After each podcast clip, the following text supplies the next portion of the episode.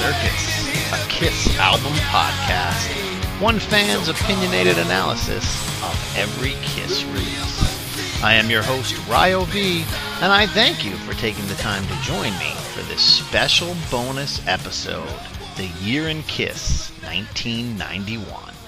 And I say, welcome to the show. Before we get into the bonus episode, if you like the podcast, please subscribe. If you haven't already done so, please leave a review on iTunes. Positive reviews and subscriptions help other Kiss fans to find this podcast. If you have any comments, you want to provide any feedback, anything you want to discuss related to Kiss or the Kiss podcast, you can reach me at psychocircuspodcast at gmail.com. That's psychocircuspodcast at gmail.com.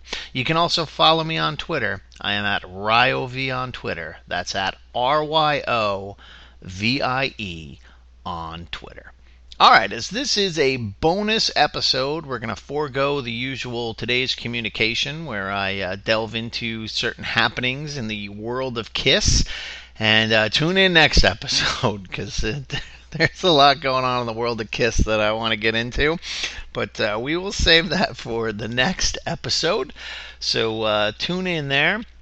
And if this is your very first episode, uh, A, welcome, welcome aboard, and B, normally uh, we'll spend the first few minutes of the podcast talking about uh, current events of KISS, answering some questions that I get over email and Twitter, doing some polls and some communications, and uh, got a lot of good stuff coming up on the next few episodes. So if you um, you don't particularly care for the album analysis, but you like the communication part of the show, well, definitely be sure to tune in the next uh, two to three episodes because there is some good stuff coming up there. All right, so eh, let's get into this bonus episode The Year in Kiss 1991. So, 1991 was a very special year in Kiss lore. Uh, 1990 ended with the band wrapping up their Hot in the Shade tour and just looking forward to getting to work on their next album. Uh, in February of 1991, Kiss decided they were going to go ahead and use Bob Ezrin to produce their next record. And we'll get into that much more on the next episode, which is going to cover Revenge. But to touch upon it briefly here, uh, Bob Ezrin was responsible for what I feel is the best Kiss album ever recorded, which is Destroyer, and one of the biggest flops commercially for the band, which is Music from the Elder. And again, I don't think it's their worst album, but I know commercially it was a flop. It did not do what the band had hoped. So Ezrin produced what uh, you know many critics and myself included consider their best album, and then what uh, a lot of people consider their worst album. Definitely commercially wise, you know, sales wise, uh, one of their worst albums. So it would be interesting to see what would happen with Bob Ezrin and the band getting back together for one more album.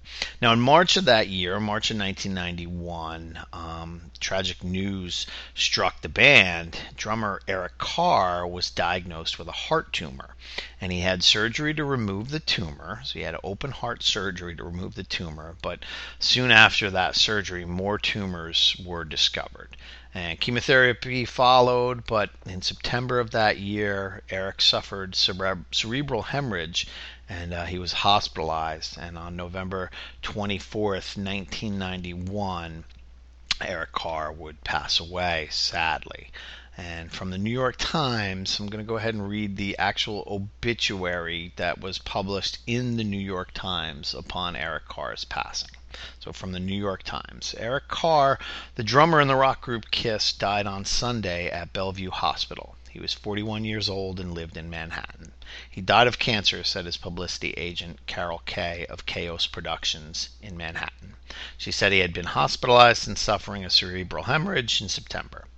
Mr. Carr joined Kiss in 1980 after the departure of drummer Peter Criss, one of its founding members. The group's other original members were Gene Simmons, Paul Stanley, and Ace Frehley. Kiss, formed in 1972, is known for outrageous stage effects, among them a fire breathing bass player and its kabuki like faces painted in black and white. Although Mr. Carr joined the band after its heyday in the 1970s, he recorded eight albums with the group, starting with The Elders, and that's the New York Times uh, misprint, not mine.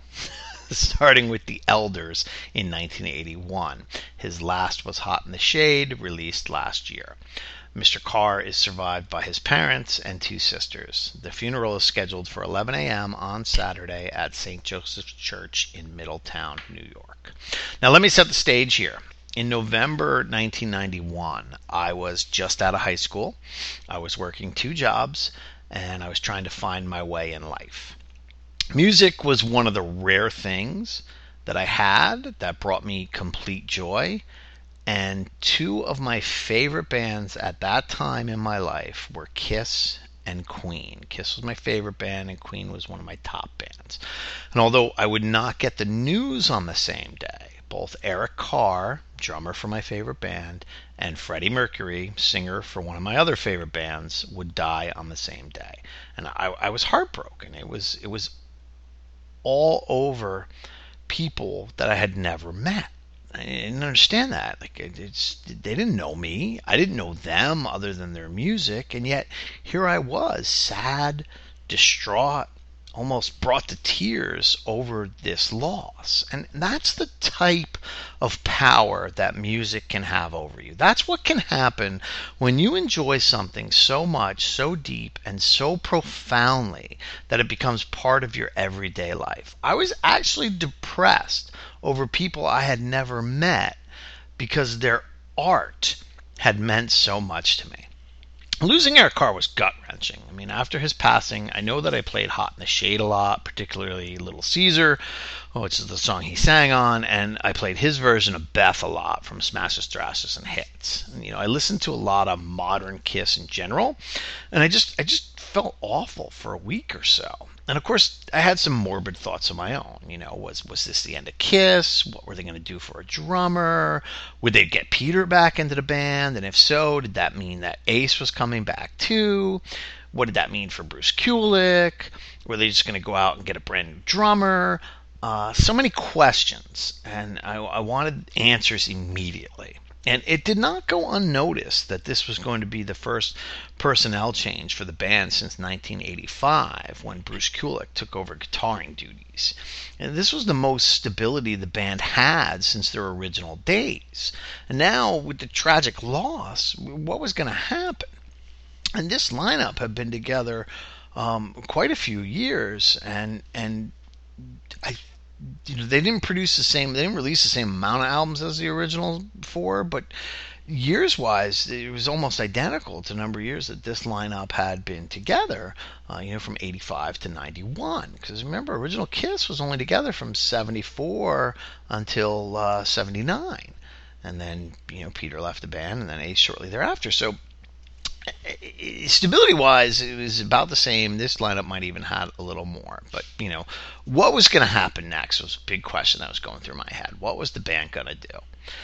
Enter Eric Singer. Excuse me. Kiss did not wait long to introduce a new drummer to the band. And Eric Doyle Mensinger, aka Eric Singer, became an official member of Kiss in December of 1991. He was known to Paul Stanley because he had played drums during Paul's solo club tour two years prior. He had been hired earlier that year to help fill in on some drum tracks while Eric Carr was in the hospital, so he was the most logical choice to continue on. Now, obviously, none of this was known to the fans at the time. We just knew that Eric Carr had passed away, and within weeks, the band had announced a new drummer. And this helped to fuel a lot of speculative rumors that Kiss were already working behind the scenes to get rid of Eric Carr anyway. And, and that, there was tension amongst the band. These rumors came out, you know, a lot of tension amongst the band. Kiss was going to get rid of him anyway. They already had this drummer waiting in the wings. Now, I don't think there's a lot of truth to those statements. I think they were created by the gossip train, you know, just to have something to talk about. And, and we'll get into that a little deeper um, shortly, a little later in this episode. You know, Eric Singer had a pretty professional resume prior to joining Kiss. You know, as we know, he was the drummer for Badlands. If you listen to that episode, you know all about it. And if you didn't listen to that episode, I highly recommend you go back and do so. Um, and I'll fully admit that when he was announced as a drummer for Kiss, I didn't even make the connection. You know, after I purchased my copy of Revenge, I still didn't make the connection. It wasn't until it was pointed out to me in some music magazine that I went back into my collection, looked at my copy of Badlands, and said, oh yeah, that is him. I didn't realize that was the same drummer. You know, that's when I finally made the collection. I just I didn't really know who the drummer of Badlands was. You know, to me it was Jakey Lee's band. I knew it was Jakey Lee. I, I couldn't name any other member of the album um, that was in the band, no matter how much I loved the album. That's just being honest. You know, I didn't pay attention to who the drummer of Badlands were. It was one album. It was Jakey Lee's band, and I loved it. I loved the album, but I didn't obsess over it like Kiss. I couldn't just name all the performers off the top of my head. Now, Singer had also performed with Lita Ford, Black Sabbath, Paul Stanley, um, as we said, and then, of course, the aforementioned Badlands prior to joining Kiss. Now, think about that rare fact. Eric Singer replaced two icons of rock. He replaced Bill Ward in Black Sabbath, and he eventually replaced Peter Criss in Kiss. That is quite a resume. Now, Singer is definitely an astute, solid drummer with great ability, and he did a fantastic job on Revenge, which we'll dive into deeper when we get to that episode next time. He's a talented drummer who became a member of the Kiss family with relative ease and has since gone on to be one of the longest tenured members of the group. Go figure. Now let's get back to those rumors that the band was thinking about giving Eric Carr the boot in 1991. Now the rumors predate Carr's illness, and they really got hyped up during the reunion tour, which I'll explain shortly because I'm sure you're asking, how can a rumor about a band member get kicked out? How can a rumor about a band member getting kicked out of a band start after they had passed away? Now, the rumor mill works in mysterious ways. There had been ongoing rumors for years that Kiss was knocking around the idea of getting the original band back together much earlier than they did. Before Revenge was even started, there had been talk of a reunion. Sometime during the Hot in the Shade tour, I believe, the rumors really started to get hot and heavy instigated by one of the hard rock magazines, Hit Parader, Metal Edge, Circus, one of those. Um, they were interviewing Ace and asking about the possibility of a reunion. Now, Gene, however, continued to deny that it would ever happen, but I read somewhere that even he was giving it much consideration during the late 80s. And that leads to the rumors of Kiss wanting to get rid of Eric Carr prior to Revenge. You see, this question came up a lot during the reunion tour what would happen if Eric were still alive? Would Kiss have gotten Ace and, and you know would Kiss have gotten Ace back and let Eric join uh, let Eric do the tour as the Fox? You know, would they go non-makeup? Would they go full makeup? Um, would the band have gotten rid of Eric and just gotten Peter back? And as those questions were asked, there was a lot of speculation that there was tension in the band, and either Eric was thinking about leaving or the band was thinking about getting rid of him, or both. Now, in my opinion, I think the band would have went with the all original members, and they would have gotten rid of Eric Carr along with Bruce Kulick, of course. Now, I also think that the reunion tour may have happened earlier than it did, and we may not have gotten the unplugged convention tour. Now, that's just pure speculation on my part, but I, I do think that's how it would have went down. And that would have been a real shame because longtime listeners know my favorite era kiss is the unplugged era. I just i just think it's the, the best era of the band um, and some of the best uh, live recordings they've ever done came out of that era now, in August of 1991, Kiss released uh, a single for a movie, Bill and Ted's Bogus Journey, uh, which was a sequel to Bill and Ted's Excellent Adventure, which starred uh, Keanu Reeves. And it was Bill and Ted's Excellent Adventure and Bill and Ted's Bogus Journey. They were they were good movies. they were funny movies. They were stoner movies, I guess you'd call them nowadays. Um, so anybody who remembers those, uh, you know, remember how how great they were, or maybe you hated them. I don't know. I thought they were great movies, but Kiss recorded a song for the soundtrack of Bill and Ted's Bogus Journey that would uh, that would go on to be on Revenge, and that was God Gave Rock and Roll to You Too. And we're going to get into the song itself a lot more on the next episode. Um, we're going to cover it for the, the Revenge episode, but you know, just know that for for this particular version of the song, the single, it was released for Bill and Ted's Bogus Journey. Kiss did a video for it to help you know promote the song, promote the movie, promote promote the single. Um, so they did a video for it, and in the video, Eric Eric Carr was on drums before the video. It was the last Kiss song to feature Eric Carr, you know, before he passed away.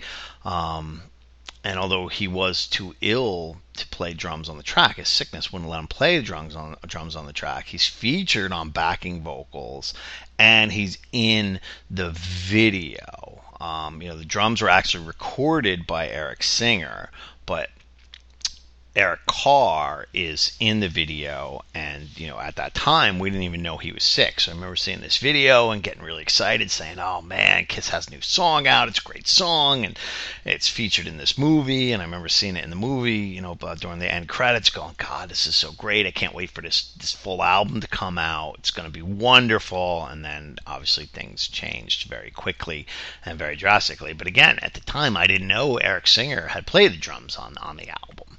Um, you know, again, this is pre-internet days, so bands get away with a lot of shit. a lot of uh, studio musicians playing tracks and you know just giving credit to Paul Gene, Eric, uh, Eric Carr, and Bruce Kulick, even if it wasn't them playing it. You know, it's like uh, for years and years, I didn't know Dick Wagner played the solo on Sweet Pain. I was just figured that was that was Ace. So you know, thanks to the beauty of the internet and blessing and a curse, you're able to uh, find these things out and, and get the real deal. So Eric Singer played drums on God Gave Rock and Roll to You Too, the single version that was released for Bill and Ted's Bogus Journey.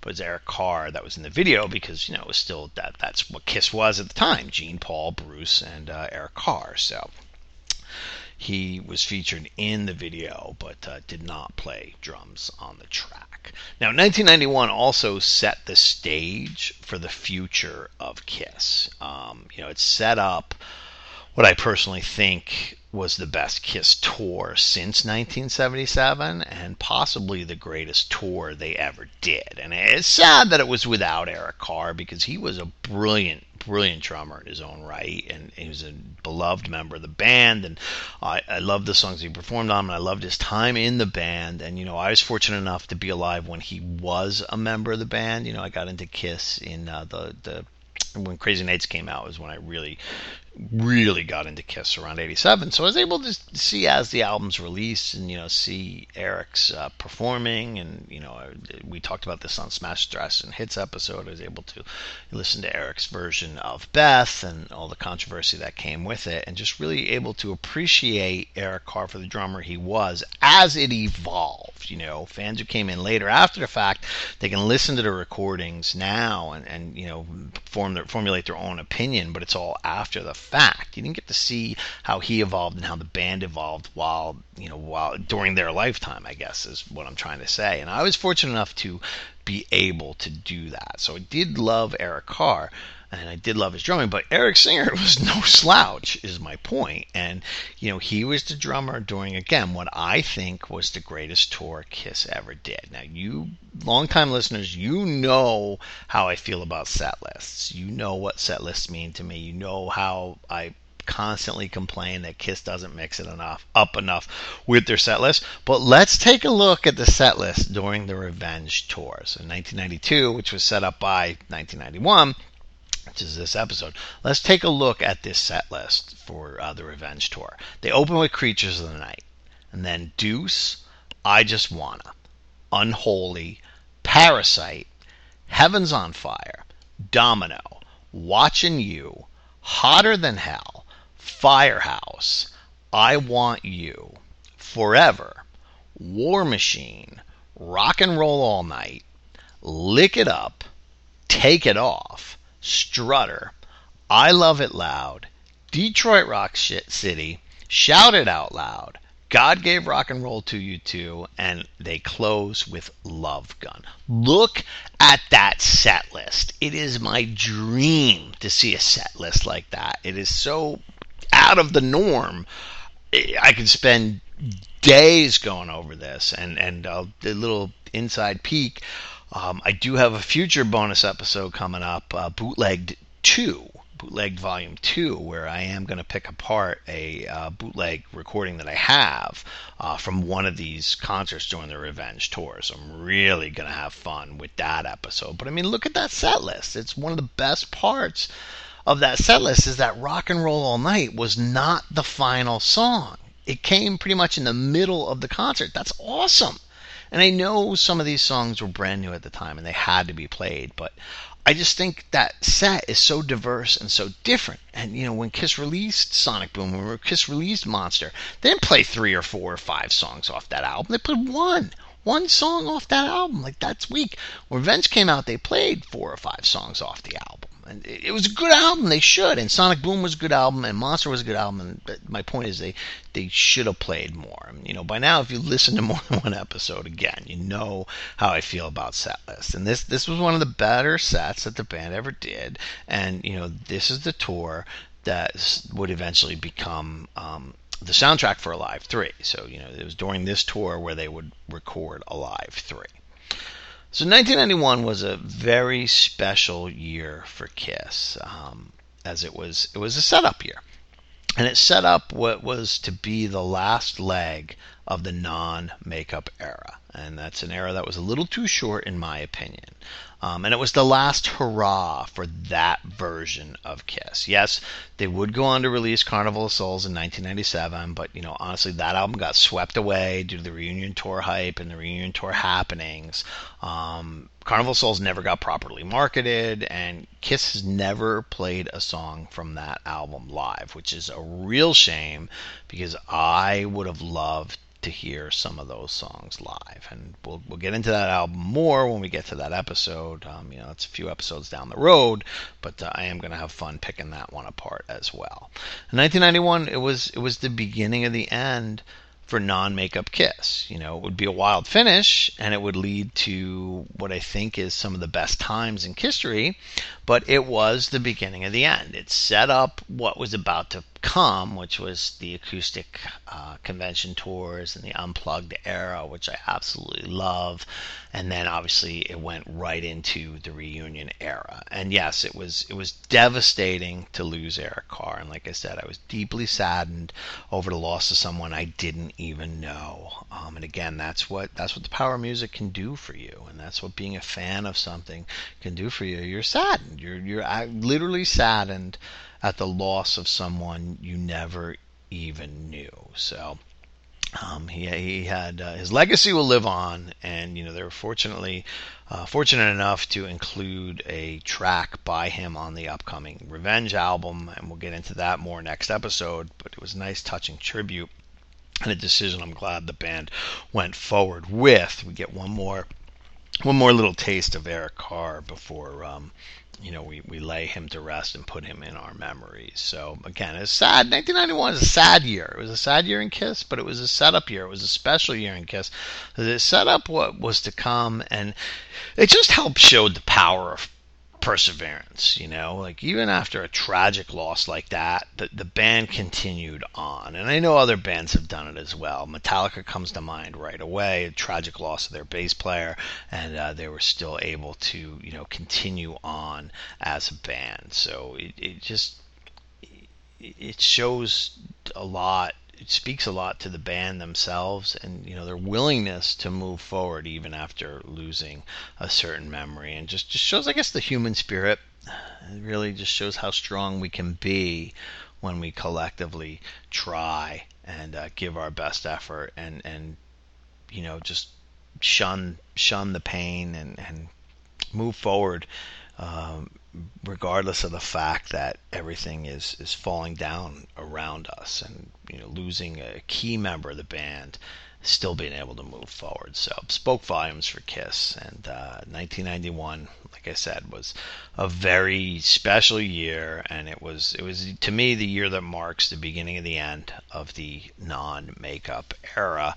And in just five short years, the band will be back completely in makeup that they will not take off again until the end of their career, which is happening right now.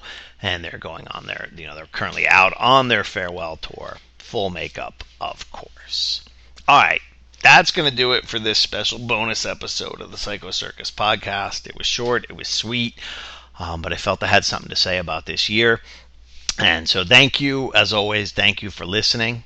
If you got a comment you want to share, you can email me at psychocircuspodcast at gmail.com.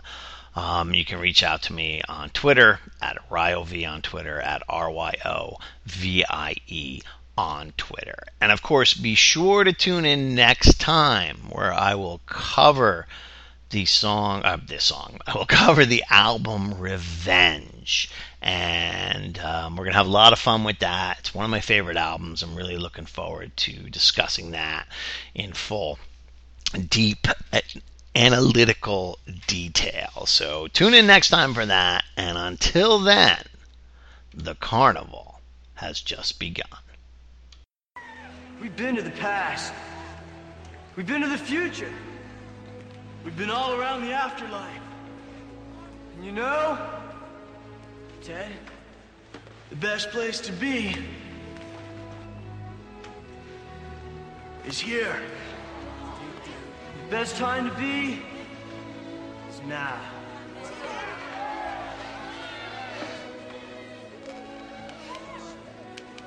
And all we can say is, let's rock!